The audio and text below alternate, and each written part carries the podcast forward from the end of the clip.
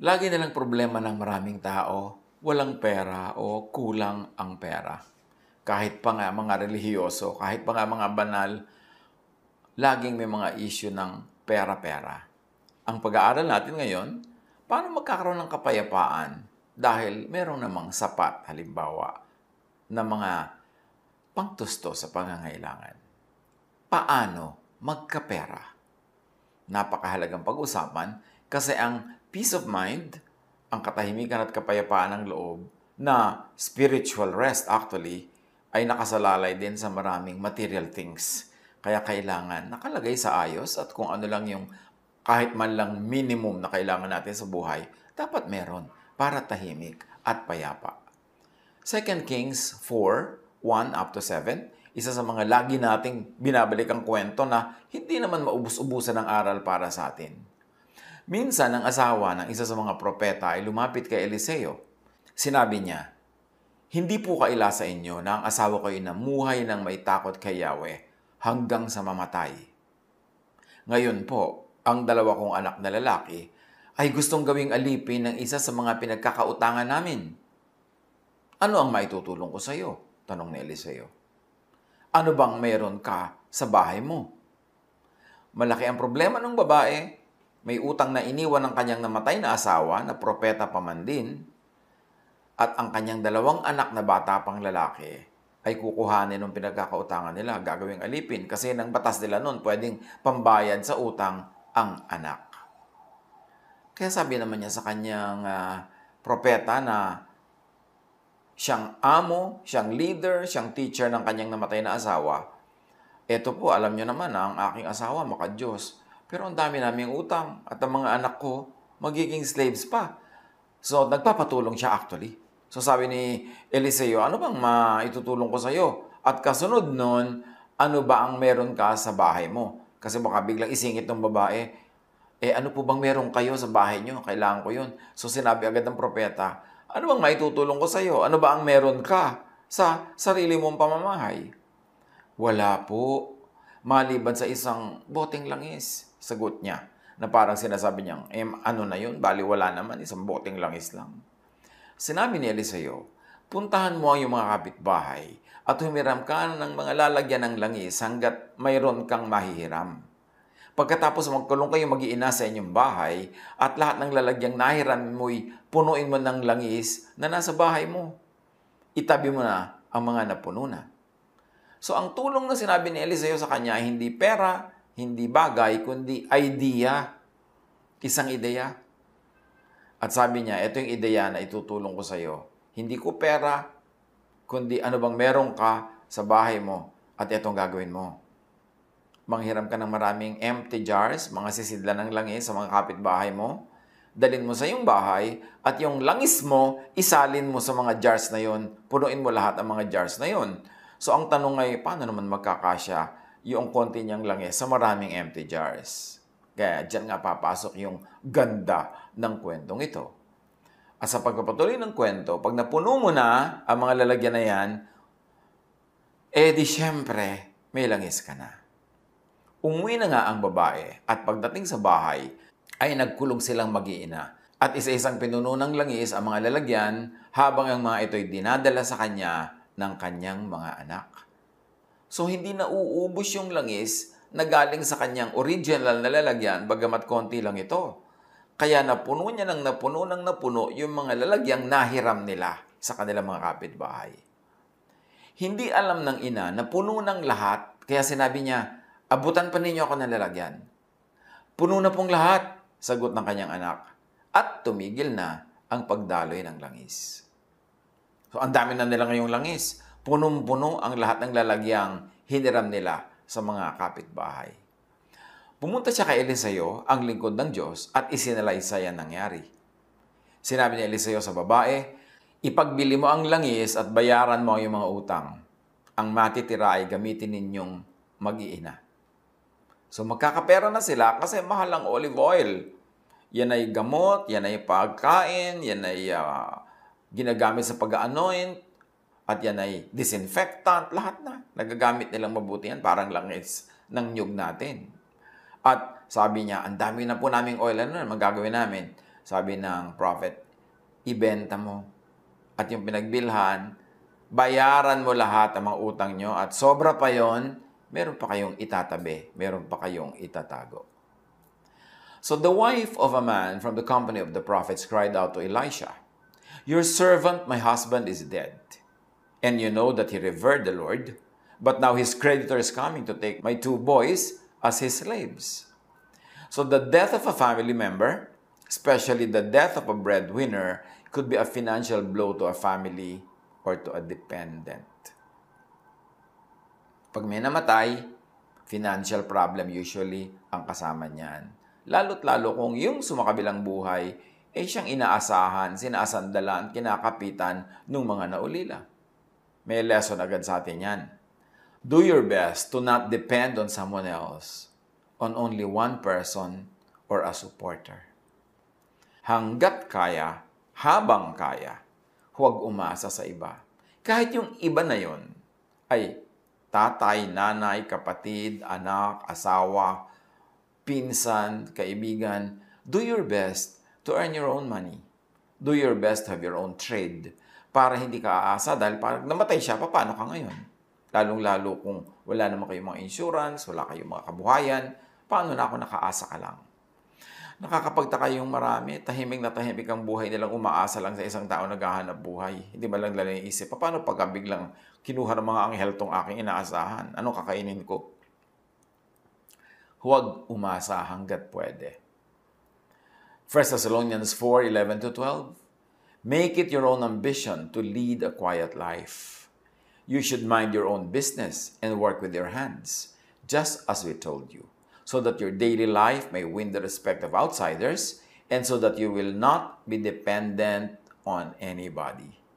Isang mahalaga na spiritual teaching yan, not to be dependent needlessly unless you're too young, too old, or too sick, or you are nag-aaral, o kaya ay meron kang hinihanda, kailangan self-supporting ka para mas secure ka. Do your best to be a more than one income household. Tulad ng buong pamilya na ito, isa lang pinagkakakitaan ng inaasahan, yung kita ng kanilang tatay or husband na prophet. At marami mga pamilya, one income household isa lang ang kumikita, lahat gumagastos. Kaya hindi sapat ang kinikita, kaya nabubuhay sila sa hirap, sa kakapusan, sa laging kulang. E paano kung kaisa-isang yun ay nagkasakit o nabawian ng buhay? Ecclesiastes 11, 1-2 Ship your grain across the sea. After many days, you may receive a return. Invest in seven ventures, yes, in eight. You do not know what disaster may come upon the land. So even though sa pag invest kailangan may konting diversification. Do not put all of your eggs in one basket. Kung ikaw daw ay magsasakay ng iyong mga trigo at mga paninda sa isang barko, merong tubo ka pagbalik niyan. Pero mag invest ka, mamuhunan ka sa pito, kahit hanggang walong iba't ibang hanap buhay. Kasi hindi mo daw sigurado kung alin dyan ang aasenso, alin ang lulubog, kasi hindi mo alam kung anong uri ng mga dilubyo ang pwedeng mangyari sa buhay. So, huwag laging aasa sa isa lang na income. Katulad nitong nangyari ang quarantine, nangyari ang mga lockdown, yung mga pamilyang isa lang ang naghahanap buhay tapos nawalan pa ng trabaho, eh, syempre hirap na hirap. Eh, dapat bago dumating yung lockdown na yan, yung mga ibang productive members, able-bodied na mga members ng family, ay naghanap-hanap din ng mga ibang gagawin ng konting kahit man lang buy and sell, kahit man lang part-time job, para hindi nakaasa lang sa iba at sa isa. At yung may mga pamilya naman, ang negosyo nila, halimbawa, ay naipasara dahil nga sa pangangailangan ng quarantine. Eh lahat ng pera nila, lahat ng negosyo nila nasa na, nandoon, eh di biglang wala silang income kahit ano. Kaya maganda yung iba-ibang members ng family, iba-ibang hanap buhay, hindi puro pare-pareho ng profesyon. Kasi yung profesyon na yun, pagka inabutan ng isang dilubyo, kahit man lang seasonal, edi lahat sila ngayon nakatunganga. Kailangan may diversification, iba-iba, hindi lahat iisa lang ang ginagawa. At kung nangangailangan tayo, may lesson agad yung kwento, seek help from a righteous person. Doon siya nagtanong sa propeta, hindi siya pumunta sa nagpa 5-6 sa sobrang nagpapautang, hindi siya nagpunta sa pwede silang magipit dahil lalo silang lulubog. Seek help from someone who will lead you to look into your own resources and to help yourself. Kaya sabi ng propeta, What do you have in your house? Hindi sinabi ng propetang, may kamag-anak ka bang may pera? Utangan mo. May kapitbahay ka bang may pera? Yun ang lapitan mo. No, ang sabi ng propeta, anong meron ka? Dahil kung ano ang meron ka, yun ang ialay mo sa Diyos, yun ang paparamihin ng Diyos. Hindi yung kung ano ang meron ng kapitbahay mo, yun ang sisilipin mo, uutangin mo, nanakawin mo, hihingin mo. That is not the godly way. Although ang pangungutang naman, paminsan-minsan, kung talagang kailangan-kailangan, yun na lang ang natin ang choice, hindi naman yan ang godly. Pero kung habit mo na na mangutang, lagi ka na lang nangungutang, kahit birthday, maghahanda ka, mangungutang, kahit magbabiyahe ng hindi kailangan, mangungutang ka, yun naman ang parang dapat na natin i-review kung tama yan o hindi. Kasi lulubog ang buhay mo kung pati yung pagpapasarap, uutangin mo. Dapat ang inuutang lang yung talagang pagkain, panggamot, o pantawid buhay, o pangpuhunan. Dahil babalik naman yun pagka kumita ka. Kung kikita. Pero yung mangungutang ka dahil merong debo ang anak mo, sobrang bonggang-bongga ang gusto mong debo, gusto mo yung anak mo bumababa sa pagkataas-taas na hagdan, eh ang bahay niyo bungalo. Yung marami tayong mga gustong gawin sa buhay na hindi bagay sa ating kalagayan at that time. So dapat lumagay sa lugar para hindi tayo malagay sa alanganin. As much as possible, do not ask for dole-outs. Do not make utang. And don't make utang at usurious interests Hanggang kaya, huwag humingi ng dilihensya at mambakal. Huwag umutang at lalo namang huwag umutang sa napakalaki na interes. Kasi yung pautang na napakalaki na interes, parang nalulunod ka. Kumuha ka ng mahahawakan, pero yung mahahawakan mo na yon, maya-maya yun na rin ang napakabigat na siyang lalo magpapalubog sa iyo. Acts 20.35, You yourselves know that these hands of mine have supplied my own needs and the needs of my companions. Sabi ni Paul, marunong ako maghanap buhay, hindi ako umasa sa iba. Gumawa ako ng paraan at pati mga kasama ko hindi ko iniasa sa inyo. Ako rin na naghanap buhay para sa kanila. Hindi ako humihingi, ako pa yung nagbibigay. Sabi nito si Paul. 1 Corinthians 4.12, We work hard with our own hands. Kailangan hindi hands ng iba yung nagwo-work for you unless empleyado mo sila at sinusweldohan o may sakit ka at inaalagaan ka nila. Habakuk 2.7 Will not your creditors suddenly arise? Will they not wake up and make you tremble? Then you will become their prey. Nakakatakot daw yung pinagkakautangan dahil maya-maya, ikaw na ang kanilang nilalapa at wala kang kalaban-laban, wala kang magagawa kasi lubog ka sa utang. Sa pangungutang, lulutang ka lang sandali, pero mabigat ang dala at malamang lalo lang lulubog. Huwag pag-utang agad ang solusyon. Sabi ng matatanda, habang maikli ang kumot, matutong mamaluktot. Eh, maliit yung kumot mo, 1 square meter lang, edi mamaluktot ka para kasya ka sa loob. Hindi yung manghihiram ka, mangungutang ka ng kumot ng iba para buong luwag kang nakahuyaya at nakatihaya na naka, nag-iinat ka pa sa loob ng kumot na hiram at utang. Kaya sabi nitong babae, di ba, maalala natin, Your servant has nothing there at all, all she said, except a small jar of oil. Lesson, do not belittle your resources. Do not say, walang-wala ka. Kasi pag sinasabi mo yan, yan talaga ang mangyayari. At yan ang magpaulit-ulit sa buhay mo. Yung walang-wala ako, ang hirap ng buhay, ang hirap kumita, ang hirap maghanap buhay. Well, totoo namang mahirap mangyari yung mga ganong bagay, pero huwag nang laging sabihin. Kasi ang prayer natin ay katulad din ng mga sinasabi natin na hindi prayer. Kasi lahat ng iniisip at sinasabi natin, ang totoo lang ay prayer yon. So pag sinasabi mong walang-wala ako, ang hirap-hirap mabuhay, ang hirap-hirap maghanap buhay, kapos na kapos kami, parang sinasabi mo nang yun ang gusto mong ibigay sa'yo ng langit. At pag paulit-ulit ka, eh ibibigay nga yan sa'yo. John 6 9. Here is a boy with five small barley loaves and two small fish. But how far will they go among so many? Alam natin yung kwento. Merong makapakainin at least 5,000 men. Merong pang women and children. Pero wala lahat baon yung mga tao na yon, biglang sumunod kay Jesus sa disyerto, nung oras na ng kainan, gutom na, wala namang makakain. So nagpahanap si Jesus ng pagkain at may nakita sila isang batang nag-aalaga ng hayop na may baon. At sabi na, may nakita po kami pagkain. Ah, limang maliliit na pirasong tinapay at dalawang isda na maliit din. Sabi niya, gano'n na yun? Sino na ang pwedeng mabusog doon? Ano na ang mararating nun? Pero alam natin na yung konti na yon dumami. Ang mahalaga, meron kang konti para merong paramihin ang Diyos.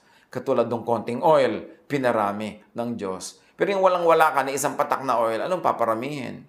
Kahit i-times 100 yan ng Diyos, 0 times 100, 0 pa rin. Kailangan meron ka man lang konti. Kaya mahalaga yung nagsisikap, nagtatrabaho, naghahanap buhay, magpa-part-time man lang, nagba-buy and sell man lang, para meron ka kahit konti na paparamihin ng Diyos. Sa pagpapatuloy ng kwento, Elisha said, Go around and ask all your neighbors for empty jars. Don't ask for just a few. Then go inside and shut the door behind you and your sons. Pour oil into all the jars, and as each is filled, put it to one side. So may order pa. Nasa kanan niya halimbawa bahagi yung mga walang laman, yung nasasalina na, nasa kaliwang bahagi na, ayos-ayos, walang kalituhan, nakapila yung mga empty jars, ready-ready na nalagyan ng oil. She left him and shut the door behind her and her sons. They brought the jars to her, and she kept pouring. Lesson If you would ask for help, ask for empty jars, not the oil or the contents of the jars of your neighbors. Kung hihingi tayo ng tulong, ang hingi natin yung hindi sobrang masakit na itulong sa atin ng iba. Huwag naman yung nagdusa na sila dahil tayo tinulungan. Huwag naman yung sobra na sila na sacrifice. Empty jars lang ang hiramin. Huwag yung oil sa loob ng jars nila. At syempre, dahil ginamit mo yung jars nila, dapat naman nung isoli mo yon may laman. Matapos mong ibenta yung iba sa ibang tao, nung isoli mo dapat yung jars, may laman. Ganun ang nagsosoli ng mga blessing. May sukli. Ganun ang paraan na patuloy na binebless ng langit. If you would ask for help, ask for what is easy for people to give, to lend, para sila magpahiram. Hindi yung napakahirap ng hinihingi mo, halos hingin mo na ang buo nilang kaluluwa at katawan, mahirap kang matulungan pagka ganun. Kaya tiyakin din natin na tayo naman may mga little of this, little of that, little of this, little of that, para pag humingi tayo sa kapwa o tumu- humiram tayo, konti na lang yung kailangan at konti na lang yung kulang. Hindi yung mula zero hanggang 20, hihiramin mo lahat dahil walang-walang wala ka nga. Kaya mahalaga sa tao, pag good ang days, pag healthy, pag may pagkakataon, kumita. Para kung kailangan mo ng kung ano man, eh manghihiram ka o mangungutang o hihingi sa kapwa, konti na lang kasi meron ka namang meron na natira sa sarili mo sa pagsisikap mo. At mahalaga, tulad ng nakita natin sa kwento, involve your family. Involve the stakeholders in problem solving, in production. Hindi sinabi ng babae na, bata pa po ang mga anak ko, baby pa, hindi ko pa sila mauutusan, hindi pa siya pwedeng tumulong sa akin. Tulad ng ginagawa ng maraming pamilya ngayon, sobrang mga baby na mga anak. Tuloy yung mga anak, wala man lang silang alam na trabaho, wala silang alam na hanap buhay, walang skill, walang marketable skills, walang useful skills. So, paano na pag namatay yung ganong tatay? Ano yung kakain ng alikabok? Dahil walang alam na gawin. Sa pagpapatuloy ng kwento, When all the jars were full, she said to her son, Bring me another one. But he replied, There is not a jar left. Then the oil stopped flowing. O mahalagang lesson, maximize your resources, maximize your effort. Dapat nung oras ng panghihiram, todo-todong effort na sila sa panghihiram. Kasi nung nagsimula ng dumaloy ang langis, hindi na yung titigil hanggang hindi ubos yung lalagyan. Napuno lahat ang empty jars. Eh kung tatlo pa lang yung nakolekta nila, di tumigil na yun sa tatlo. So dapat merong preparation. Ano man ang gagawin natin, merong stage of preparation yan. Para habang ginagawa na natin, tuloy-tuloy na yung ginagawa. Hindi na tayo maabala ng pagtigil, paghahanap ng kailangan, at mga ganon. Ecclesiastes 9.10 Whatever your hand finds to do, Do it with all your might. Hindi might ng iba, your might. For in the realm of the dead, where you are going, there is neither working, nor planning, nor knowledge, nor wisdom. So habang may panahon, may lakas, gawin na ang lahat in the best possible way kasi hindi ka laging malakas, hindi ka laging buhay, hindi ka laging may pagkakataon. Prepare everything beforehand. Be organized to maximize fruitfulness. Proverbs 24, 27, Put your outdoor work in order and get your fields ready. After that, build your house. So huwag mong unahin yung pagpapagawa ng bahay. Unahin mo muna yung hanap buhay. Marami sa ating mga kababayan nagkaroon na ng pagkakataon, nagkaroon na ng trabaho abroad, nagkaroon na ng kita. Pag magkaroon ng pera, ang uunahin agad, magkabahay, magkakotse, magkagamit, eh lahat yun expense. Tapos mamaya wala na uli silang trabaho abroad, wala na namang hanap buhay, walang negosyo, o nabebenta lang yung bahay, nasa sanglay ang alahas, nabebenta yung kotse. Ang dapat unahin pag may pera, hindi consumption. Gawin itong puhunan para sa production. Para pag nagsisimula ng umadaring production mo, yung pera mo gugulong na ng gugulong, gumagawa ng tubo habang umaandar, ang gastusin mo yung tubo, huwag mong gastusin yung puhunan nagkaroon ka ng tindahan, ang gagastosin mo lang sa personal na gastos, ay eh yung tubo, hindi yung buong benta maghapon. Kasi mamamalengke ka kinabukasan, pampalit sa mga na benta mo mga paninda, eh ginastos mo na, eh wala ka ng pambili ng tinda. Mauubos ang mauubos ang tinda mo, palit ng palit ng benta mo hanggang magsara ang tindahan. Dapat discipline. And we should take note. God gives and sets limits. Tulad nun, nagbigay ang Panginoon ng pagkakataon na sila ay magkaroon maraming oil, pero may limit na ibinigay ang Diyos, yung dami ng mahihiram nilang empty jars. Kung maraming maraming jars, maraming maraming oil. Kung konti lang yung jars, konti lang ang oil. Kaya mahalaga yung preparation nila ng hiram ng nang hiram ng nang hiram bago nagsimulang magbuhos, magsalin. Ecclesiastes 4.8 There was a man all alone. He had neither son nor brother. There was no end to his toil, yet his eyes were not content with his wealth. For whom am I toiling? he asked, and why am I depriving myself of enjoyment? This too is meaningless, a miserable business. So dapat ang pagsisikap din ng tao may hangganan. Kahit na kumikita ka ng marami, may hangganan din yan para ma-enjoy mo naman yung kinita mo. Hindi hanggang mamatay ka na, hindi ka na tumigil kakikita, hindi mo na-enjoy ang kinita mo. So meron ka rin dapat limit sa pagtatrabaho, limit sa extent, sa length, sa depth ng work para may time ka to enjoy the fruit of your work. Numbers 8, 25 to 26. But the age of 50, they must retire from their regular service and work no longer. They may assist their brothers in performing their duties at the tent of meeting, but they themselves must not do the work. This then is how you are to assign the responsibilities of the Levites. So pati mga Levites, mga priestly classes, meron silang retirement age. At sa panahon nila noon, 50. For whatever reason, hindi naman natin kailangang kopyahin yon. Pero noon, ang mahalaga, may limit din ang active work. Nilalagyan natin na hangganan ng lahat para habang kailangan natin at kaya natin, todo tayo magtrabaho, pero merong araw at may oras at merong season ng pahinga. Know when to stop. Isang lesson niyan dito sa istorya ng mga langis na ito. Nung wala nang lalagyan, tumigil na ang langis at hindi na nila pinilit, tumigil na rin sila. Sa buhay, kahit productive ang ginagawa natin, do not overextend yourself, your helpers or your team or your project. Maganda man ang project, may panahon na tama na. Kahit ang ganda-ganda ng kita mo abroad, may panahon na tama na, uwi na. Kahit na napakarami mo pang bunga na pwedeng magawa, tama na, mag-enjoy ka naman o magpahinga ka naman. Do not be greedy. Proverbs 13:11 Dishonest money dwindles away, but whoever gathers money little by little makes it grow. In Ecclesiastes 5:10, whoever loves money never has enough Whoever loves wealth is never satisfied with their income. So don't be a lover of money. Be a producer of money, be a maker of money, be a spender of money, be a giver of money, but do not be a lover of money. Put your money to work. Do not work for your money. Meron ng mga tao, marami nang ang pera ni hindi mo lang mag-employ ng mga assistant, ng mga kasama sa bahay, hindi mo lang mag-enjoy ng masarap na pagkain o magandang environment, tapos mamamatay na lang sila, sino makikinabang sa kanilang pinaghirapan? 1 Timothy 6.10 For the love of money is a root of all kinds of evil.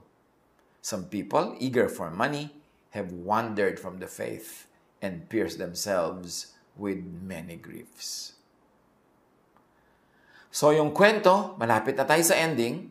She went and told the man of God, and he said, Go, sell the oil and pay your debts. You and your sons can live on what is left.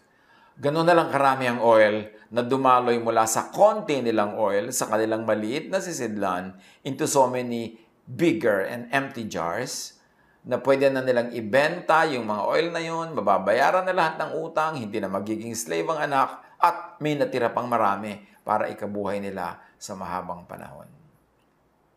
Lesson? Yung babae, matapos dumating yung oil sa buhay niya, ang daming kabuhayan, report to your benefactor. Nag-report siya sa propeta. Yung iba dyan, hindi na babalik sa prophet, may oil na eh.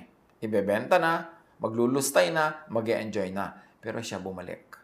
At sinabi pa niya, nangyari po ang inyong ipinagagawa. And so the prophet gave her another instruction. Sell, pay, and then keep the rest. So, report to your benefactor. Kung ano mang benefactor yan, sino man siya, lagi kayo mag-report. Ikwento nyo nangyayari sa buhay nyo. Meron dyan, mangungutang sila ng puhunan. Pero pag nabigyan mo na at napautang mo na at kumikita na, hindi mo na mabalitaan. Wala nang kakwento-kwento. Mababalitaan mo na lang yan. Pagka nalugi na uli, gutom na naman, wala na naman pera, yun, babalikan ka. Huwag kayong babalik lang sa taong tumutulong sa inyo tuwing nangangailangan kayo. Na pag dumarating yung mukha mo, may nakadrawing na penge. Pengeng pera, pengeng ganito, pengeng ganon. Dapat dumarating ka naman doon sa uh, nagpapahiram sa'yo, nagbibigay sa'yo, tumutulong sa'yo, na ang nakadrawing sa iyong mukha ay thank you.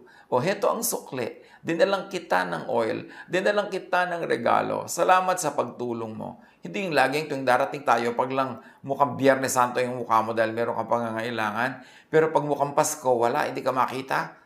Solo mo lang yung saya. Pagdusa, nandun ka na naman sa taong tumutulong sa'yo. Kakasawaan ka niyan, and later on, wala ka nang mahihinging tulong kahit kailangan mo pa.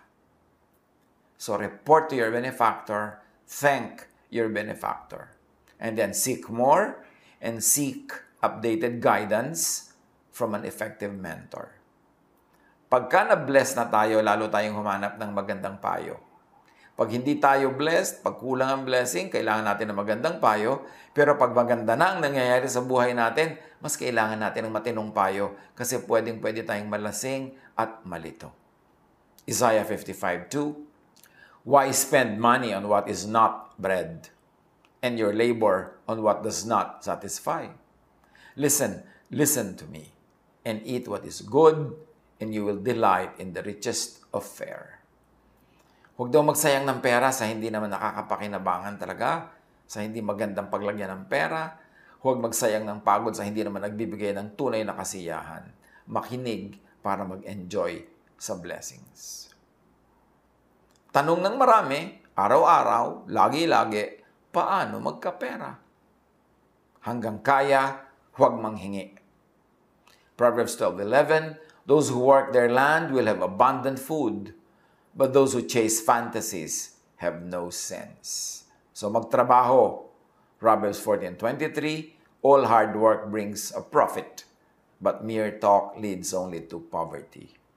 Kailangan magtrabaho, magsikap, may diskarte, may talent, may prayer para tayo ay magkaroon ng kailangan natin sa buhay.